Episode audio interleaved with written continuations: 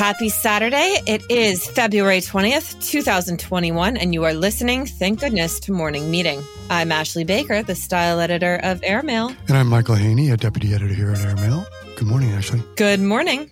Michael, how are you feeling today? I'm good. I mean, I, uh, I hope you can't tell how hungover I am from Fat Tuesday and everything. I just, I just got back. Wow, Mardi Gras was bonkers this year. It's bonkers, but I'm back. Thank God. We're so relieved to have you. You know, Michael, you know, there's all this good news about the vaccine, right? Like one of my friends gets a morning COVID briefing. She's an executive in, at a bank. And she said, we're going to hit herd immunity by Labor Day. And I said, okay, this feels optimistic, but maybe it's a sign of my depression but I feel like, call me crazy, like I just don't see things as getting that much better despite all the facts to the contrary. Let me just frame this for our listeners. You're basically asking for me to be the optimist here? Yeah, I am. I need this is how this is how low I've gotten, Michael. this is how this is how des- this is how desperate you are. Michael will cheer me up. He's the he's always so optimistic. I think it's going to get better. February in New York is always tough. Okay. That's why, like, every President's Day weekend, the city empties out because it's like the collective stress, struggle, you know, of four months of winter or whatever we're at now. Like, it just hits its apex and everyone has to go somewhere warm. Of course, we can't do that this year. Well, Michael, at least we've got a bang up issue of Airmail. We do. And, you know, before we get to that, Ashley, I just want to say last week, everyone you kind of laughed at me when I talked when I told everyone about the big story and the big one of our stories in the issue. Larry, remember Larry the cat? I wasn't a believer in the paramount importance of Larry the cat. For me, relatively small piece of the issue, but I was wrong. Okay, Larry the cat, who was, as I always said, the chief mouser at number 10 Downing. That was for cat lovers. Now I've got a dog lover story out of the out of the UK, written strangely enough by the sister of the prime minister who lives in 10 Downing Street, Rachel Johnson, one of our contributors, and she's got a story this week, very short one, but fun for for dog lovers amongst you in airmail land, uh, morning meeting land. You know, it used to be very simple if you lived in London. If you lived in London, you didn't have dogs. You kept your dogs in the country because dogs, people, aside from like the Queen at Windsor Castle, people didn't keep their dogs in the city, right? It was not seen as humane. But now, kind of like New York, where a lot of people are are getting COVID dogs and things. There's been a rise in these in people getting dogs in London, right? The, the, and the, these kind of lockdown dogs. But the problem in London, Ashley, do you know what the problem is? I mean, I know what some of the problems are, but tell me. Okay, the problem is people in London aren't used to cleaning up after their dogs, right? What? Because they don't have dogs there. So now, Rachel points out, it's led to a poodemic. Who knew? Where, where the where the poop is growing excrementally, as they say. So more dogs in London. But you know, that's my dog story, my shaggy dog story. Now let's get on with the issue. I'll take it. Okay, Michael. Pressing meeting. Shall we start with Britney Spears? We shall start and end because all things begin and end with Britney, right? All right. Well, I mean, look, did you watch the Britney documentary? I have. Look, Michael, this is why we make a good podcast team because while you were busy worrying about highbrow matters of culture, I was reading Us Weekly and People Man. Still am. Okay.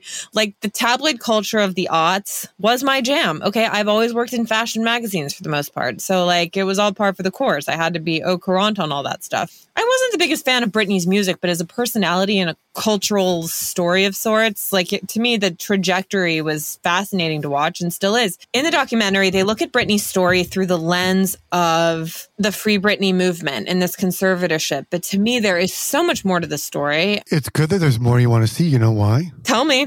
Because there's more to read in this week's issue. Ooh! And we've got the woman who wrote it, Lili Anolik, one of our great contributors, uh, writers at large here, right?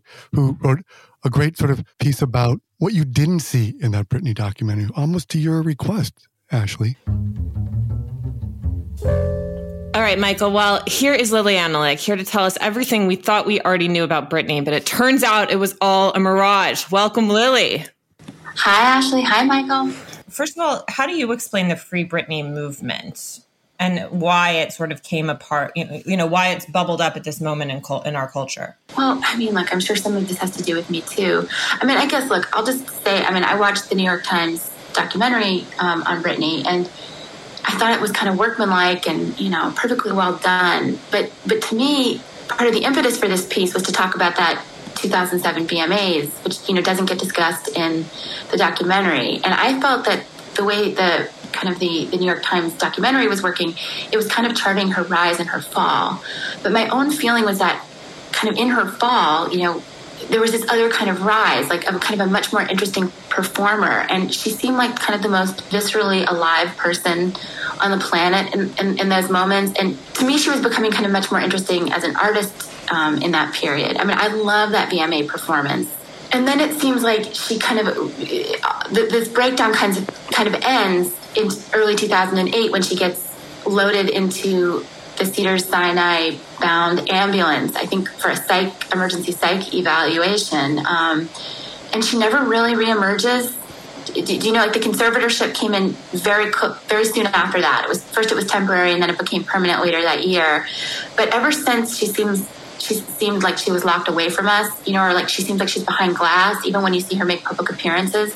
And I, I understand, I understand the impulse, the Free Britney movement because you, you just feel like somehow she's lost to us, somehow she's been locked away. But to me, there's something very kind of like there's like a real strength to her. Um, and there was a wildness to her and there was a freeness to her and she was so exciting to watch. Yeah and she also has like a totally different way of controlling her image right? Because the lady gaga generation these guys grew up having so much more control over how they're perceived by the world mainly because of social media right? Britney didn't have that. Like her conduit to the world was the tabloids the fashion magazines you know the entertainment news. Such a different thing. It's a totally different thing but i also just feel like there's this like there's this weird basic sincerity to her. Like, like of course, I mean, I'm sure she's like adept at um, controlling her image at, at, at, some level. I guess she would have to be. But I also just there was something where you just felt she was behaving, like acting, like how she would, you know, not acting. I mean, just reacting or just being nat- natural. And I feel like that's part of the, like this obsessive love fans have for her. I was I, I say somebody somebody like Madonna who, who became famous like you know in her mid twenties, you know, so when she was older and kind of more of a fully formed person.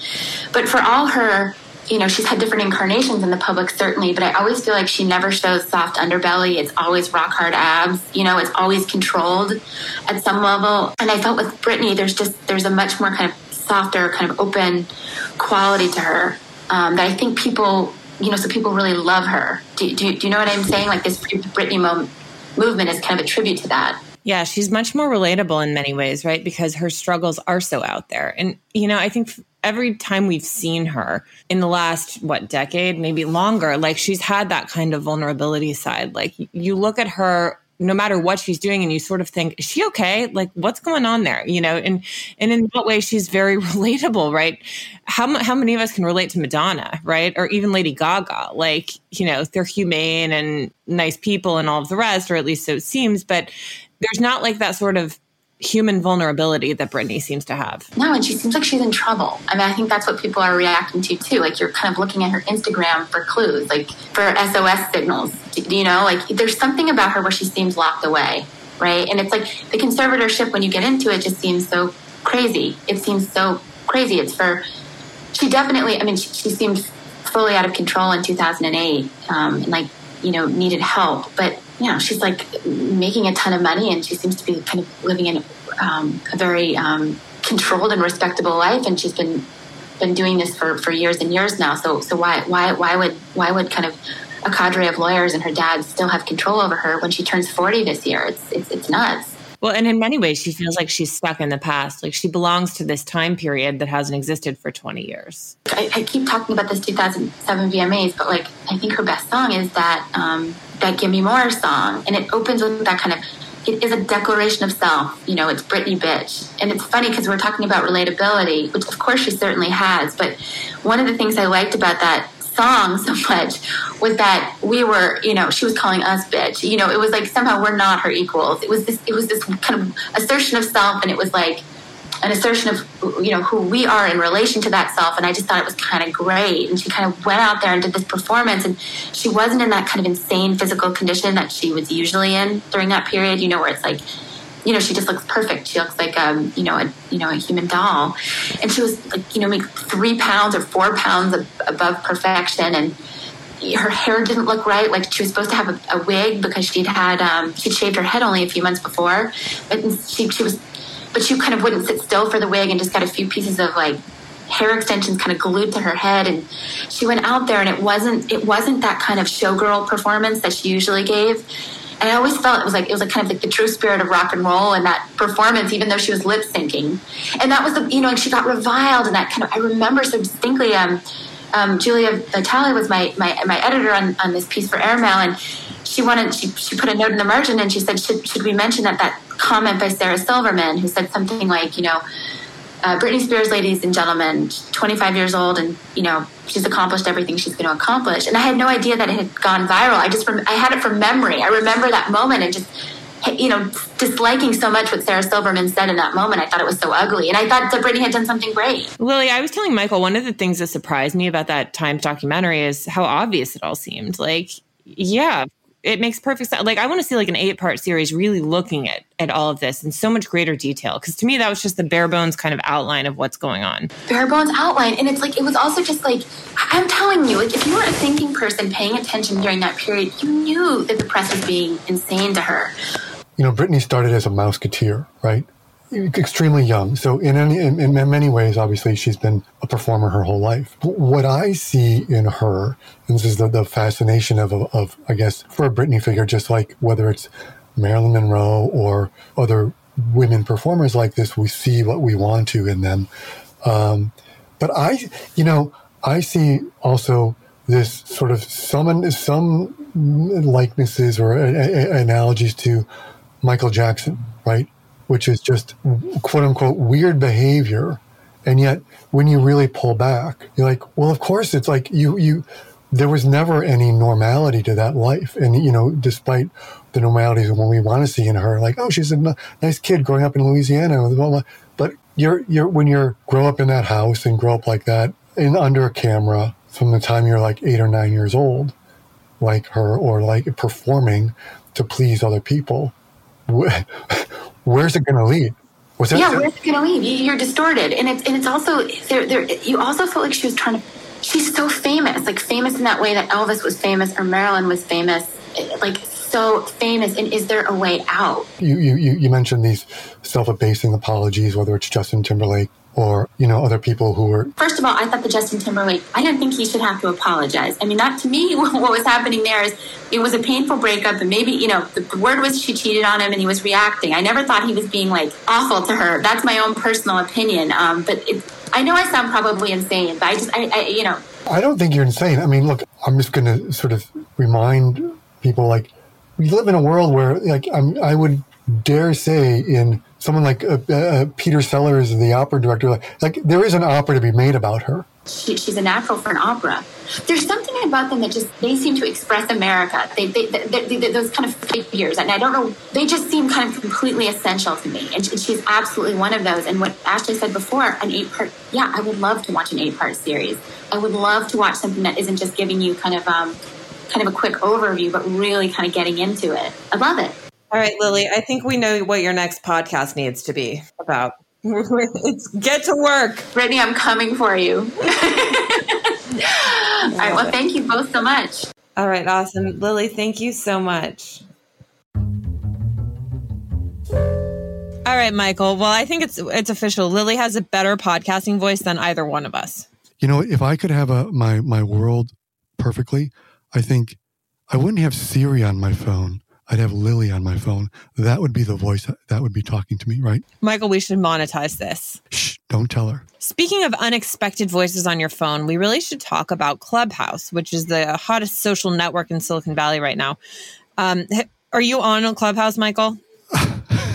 when it comes to Clubhouse, you know, i have got a little bit of the uh, the old Groucho Marx, Woody Allen uh, sort of uh, line, which is, you know, I really don't want to be a member of any club that would have me, right? So that's kind of where I am. I'm calling me skeptical, calling me dubious. So tell me why I should be on Clubhouse, the hottest thing, which is now what valued at a billion dollars all of a sudden. Yeah, I mean, look, Kat Rosenfield wrote a great piece for us this week about Clubhouse. It's basically a primer for those who have not deigned to join this. And I'm not necessarily suggesting that you should, Michael. It's like you've got other things to do. You've got books to read, a job to complete, a lifestyle to live, right? But the whole user experience of Clubhouse is certainly one of a kind. So users can listen in on voice calls between two or more people, and they gather together in these pop up rooms to chat about a variety of topics. To me, it sounds like an oral A U R A L version of like the old AOL chat rooms and like what good came from those, really? Let's be clear. Are you on it? No, I'm not on it. I was invited though, claim to fame. Whoa, so you snubbed them. That's even cooler. Watch out. It's like when you were invited to be the member of Raya, the dating app. Like no one got the memo that I've been married for a decade, but like it's cool. Don't you remember when you were invited for Gmail? Like even like everything started off as invitation only, Michael. Like Gmail was invitation only. Facebook was invitation only. It means nothing to me. I didn't even know all that. You know why I'm skeptical of these things? It just is like you be like, oh, everyone like you start reading like the coverage of it, like, and Elon Musk was on one, and so and so was on one, and then you're like, well, of course they were. They're investors in it. Like they're gonna like they're going to make you think you're gonna get access to them, and then oh, oh gee, guess what? It gets capitalized at a billion dollars, and you suckers have all driven up that value. So I'd rather eavesdrop on some strangers on the street. We know you, Michael. You're the guy in the restaurant with, you know, eh, your hand up to your ear, just like eavesdropping on the convos. And that's exactly how we like you. Well, I'm polite about it. I love it. Life's rich pageant. All right. Well, my guess is that you're not missing that much. I mean, who has time for all of this anyway? You know, you know who's not on Clubhouse? Who? Okay, Stu Heritage has this crazy story this week. Know, do you know about these people digging tunnels under London? Well, I didn't until Stu wrote this piece. Tell me what exactly is going on. Okay, so in London, the government is building an underground, uh, this thing called HS2, which is this expansion of a railroad, right? And they've been building this for years and it's been bedeviled by setbacks. They've discovered old grave sites and blah, blah, blah. But anyway, there is this long history in the in the UK of people digging tunnels as a form of protest, right? You know, I think people used to like strap themselves to trees or lay down in a road to like prevent development. Now they dig tunnels and they're sort of inspired by the old North Vietnamese who used to big, build tunnels in the Vietnam War. And because what's the hardest thing to, to extract someone from? A tunnel. Like it's basically like without killing them. So there's this guy and they, they, they've all followed and they Disco Dave, who was the guy who sort of like came up with this years ago and popularized it, if that can be applied to digging tunnels and hiding out in them in the UK. And now there have been a group of them uh, led by, written, and now it's led by this guy named Swampy.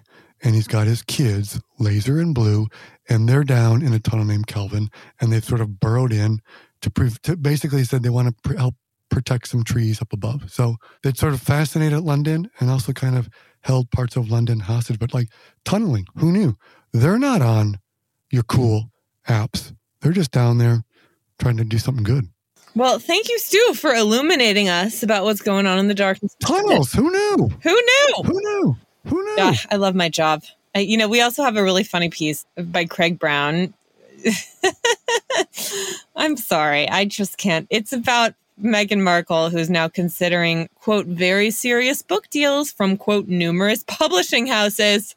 And Craig says, from this, I take it to mean that it is the deals that are serious rather than the books. And, and he's positing, like, is she perhaps inspired by Sarah, Duchess of York, who's got her uh, bodice ripper coming out, you know, uh, quite soon? Anyway, what do you want to read from Meghan Markle? Michael, please. I don't know. I, you know, I, I, I can't believe she's going to do this interview with Oprah right? Oh yeah. Oh yeah. And then apparently, like they didn't even give Granny Elizabeth a heads up that they're gonna, you know, do this. I don't know. Whatever your problems are with your family, like really, Granny, come on, she's a nice old lady. You can't, you can't be mean to your granny.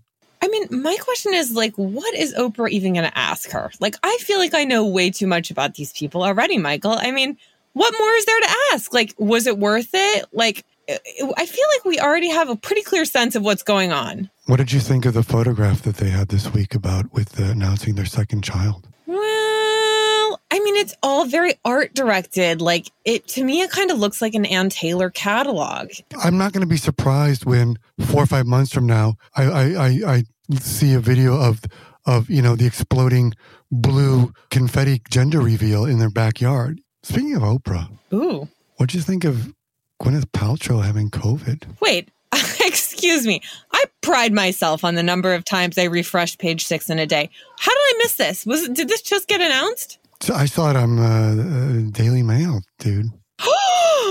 wow, has she recovered? No, she still. She says she's got brain fog and uh, lethargy. Oh no! She said she was one of the early had it in one of the early rounds. Oh, really? Oh my gosh, I can't believe she hasn't mm-hmm. written about this. Like, God, I love when I can break Gwyneth Paltrow news on you, Ashley. Oh, it's the best. I mean, I can already see like the Netflix TV series about this. By the way, did you have you ever watched the Netflix Goop documentary? No. Okay. All right. And by the way, I only learned about this actually from Brooke. I credit her. She's the one who told me. So okay. All right. Well, Brooke, thank you for doing God's work here and making sure we know what's happening in Goopland. Exactly. See, so maybe it's a discussion on Clubhouse. I don't know. You know, that, that would be the perfect intersection. Mm-hmm. I love it okay, Gwyneth Paltrow has like had probably more than her fair share of attention, but you know who hasn't really had all that much recently till now is Norma Kamali. I know. Wait, so you know who's ob- obsessed with Norma Kamali thanks to you? Who? Brooke. No way. Is she? Yeah. I mean, she's like, oh, do you know Norma Kamali's like 902 years old and she looks like she's uh, 44? You know, she's she's pretty incredible. She really is. I mean, she was doing the goop thing like way before Gwyneth. Okay. She's 75 years old. She's the original OG, original goop. It, we've got this piece on her in the issue this week. So many great reveals. She's planning to live until she's 120. Like, not she hopes to live until she's 120, like, she's fully planning it. Okay. She launched her line in the 1970s. Like, she started, there was a swimsuit, that was the first thing. And then she designed this sleeping bag coat, which she came up with on a camping trip in the 70s, and it's still a bestseller. In fact, Andre Leon who writes for us, has three of them. They're always on rotation. Um, but she really was way ahead of her time. I mean, she did like designer sweatshirts in the 80s. I mean, like she was basically rocking COVID style 40 years ago. Okay. She got into e commerce in the 90s. She even had her own wellness cafe in the knots. So, like, she, again, she was Gwyneth pre Gwyneth. And her business is on fire because guess what? She's been making those kind of comfortable work from home clothes that still look pretty cool on Zoom for 35 years. So uh, she now has apparently a business that's in the 25 to 50 million dollar zone. Not bad. I mean, you look at the photographs in the in the in the story this week. Thanks to Ann Schneider, our photo director, who does amazing work. But I mean, these designs, the fashion from like 40 years ago, look as modern and cool now as they did then. And I mean, if you I'm, I imagine many people don't know Kamali's work. Take a look at it and read this piece because she is one of these talking about influencers, an influential person in the history and the uh, uh, of American style, international style, and she she definitely deserves to sort of be rediscovered. She's pretty epic. God, we've got a hell of a book review this week, Michael. I'm dying to read this. It's a, a new uh, book called Confident Women Swindlers, Grifters, and Shapeshifters of the Feminine Persuasion by Tori Telfer. Who doesn't love female grifters more than you and I? I mean, this is really like right in our wheelhouse. And who got out of prison this week? Oh, I love it. Anna Delvey. Yeah. Anna, Meet me at the standard for a socially distanced outdoor cocktail. I want to hear all about it. Your favorite gal. Ooh, I'm, I, I wonder she's in this book, but yeah, this is, tell us about, tell us about this book. Michael, no, you know what I'm going to do right now? Anna Delvey, you probably do listen to Morning Meeting. I feel like it's kind of your thing. Look, Michael and I will take you to the Waverly Inn. Meet us outside. Dinner and drinks on us. We'll stay distant. You stay chatty. Deal? Okay. All right. Dun, dun, dun. Just had to put that out there. All right, continue, Michael, please. No, so this book is a gigantic book, wonderful book, but I mean about just that wonderful species of female grifters. And I mean, she even has a whole chapter on what she calls the Anastasias, which are that subset of women through the last century who have claimed to be the lost Romanov from the from the from the Russian Tsar. Right? It's that, and it's all the way up to people like Roxy Rice, which was a St. Louis girl with a knack for getting 1970s sports celebrities to believe that she moved in their circle. And she was she was infamous at 19 and by 23 was completely forgotten. But yeah, there's a lot. What I like about this is it takes a real historical view. It's not just us talking about random people we used to see at the Beatrice Inn. I mean, they really go back to like the gals who were sowing the seeds of the French Revolution. We'll take it. Yeah. So that's a good book that'll get you through the next few weeks. Mm-hmm. Michael, I want to talk to you about a story I'm working on. Tell me. Should we look forward to the future? You know, for profit feminism has always been one of these beats that I pay extra close attention to. And I'm dying to write about how the women in the Biden Harris, like how the women who are adjacent to the Biden Harris administration are profiting or not profiting or trying to toe the line between profiting and not profiting from the Kamala moment. Five days before Kamala Harris was sworn in as vice president, Meena appeared on the Today Show uh, and she was interviewed by Jenna Bush Hager. And she was discussing, you know, the historic nature of the moment. And she also pitched uh, her new children's book, which is called Ambitious Girl, which was released on the eve of the inauguration. And, and of course, her whole brand is about ambitious girls. So uh, apparently, a White House official watched the segment, and you know there were there was a conversation that she was using, uh, you know, the publicity that came from being the niece of the vice president to promote her own brand. I think she also flew on a private jet to the inauguration. Oh, it's always the PJ that gets you, Michael. It is. It always comes back to bite you. The White House officials told the LA Times that some things can't be undone. That being said, behavior needs to change. Ouch.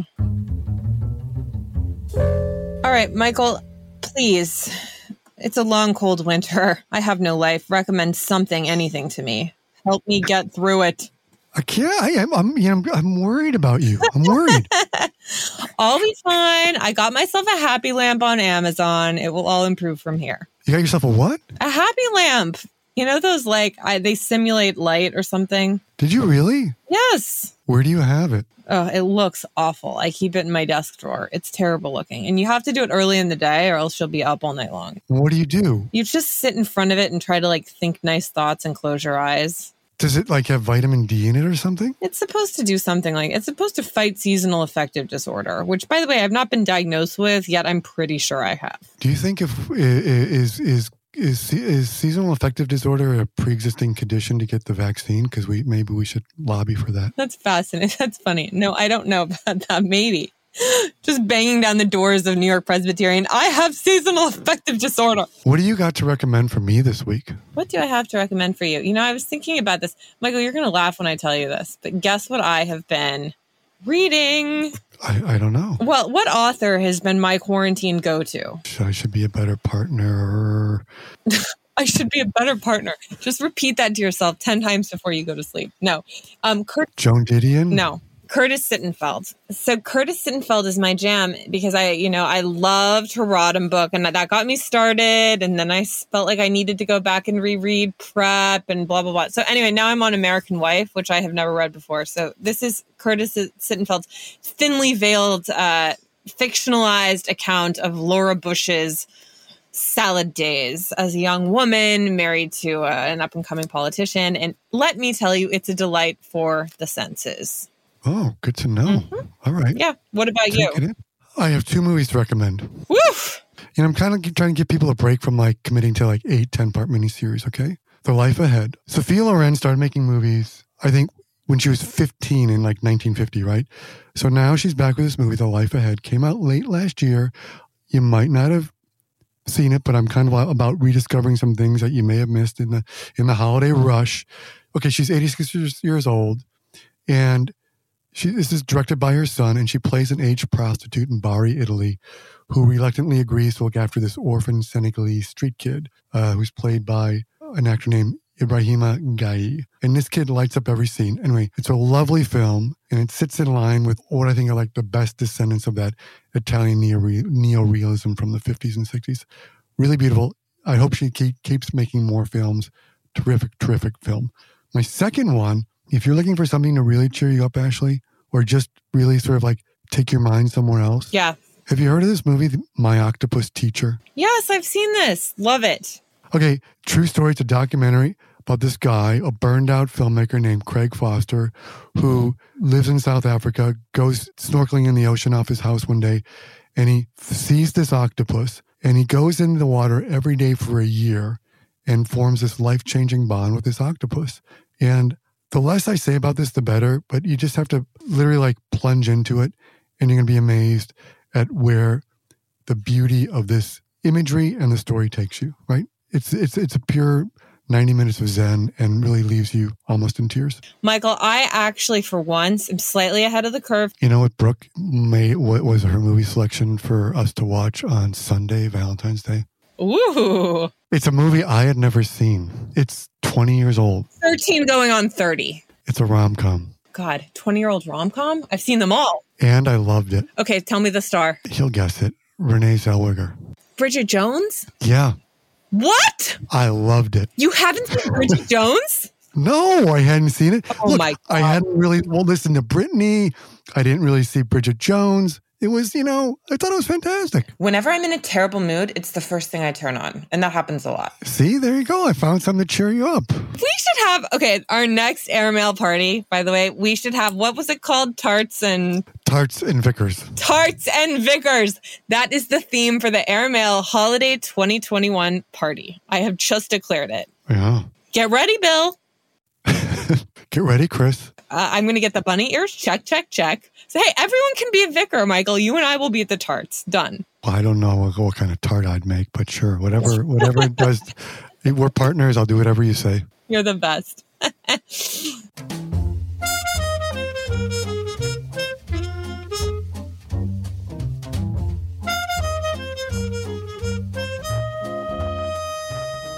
I love it. All right. Well, on that note, Michael, do you want to read us out before we just go down to this deep hole? It would be my pleasure. Thank you. Morning Meeting is produced by Airplay Productions and edited by Jesse Cannon. Our co-editors are Graydon Carter and Alessandra Stanley. Chief Operating Officer is Bill Keenan, and our deputy editors are Nathan King and Chris Garrett. Our CMO is Emily Davis, and our music supervisor is Randall Poster. The theme music is Cute Monster by the Buddy Collette Quintet. A new edition of Airmail is published every Saturday, so please do subscribe. Enjoy all of our stories on airmail.news, which is updated every day. You can also find us on Twitter and Instagram at Airmail Weekly. We will be back here next Saturday with another edition of Morning Meeting. In the meantime, be sure to subscribe at Apple Music or Spotify. Most of all, thanks for joining Ashley and me.